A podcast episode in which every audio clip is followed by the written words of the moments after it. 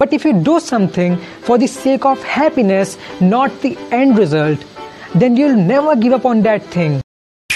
We should not do something for the sake of end result, which is money, fame and popularity. क्योंकि अगर आप किसी काम को करने में अपना 100% परसेंट एफर्ट्स डाल रहे हैं सिर्फ़ और सिर्फ़ उस एंड रिज़ल्ट को पाने के लिए एंड फॉर एनी रीजन अगर आपको वो एंड रिज़ल्ट अचीव नहीं हो पाया जैसा आपने सोचा था then will surely give up on that thing believe me But if you do something for the sake of happiness, not the end result, then you'll never give up on that thing because now you are doing something what makes you happy and you are not worrying about the end result अब आपको जितना ही मिलेगा आप उसमें खुश रहेंगे because you have not expected anything you are just enjoying the process of doing something that will make you happy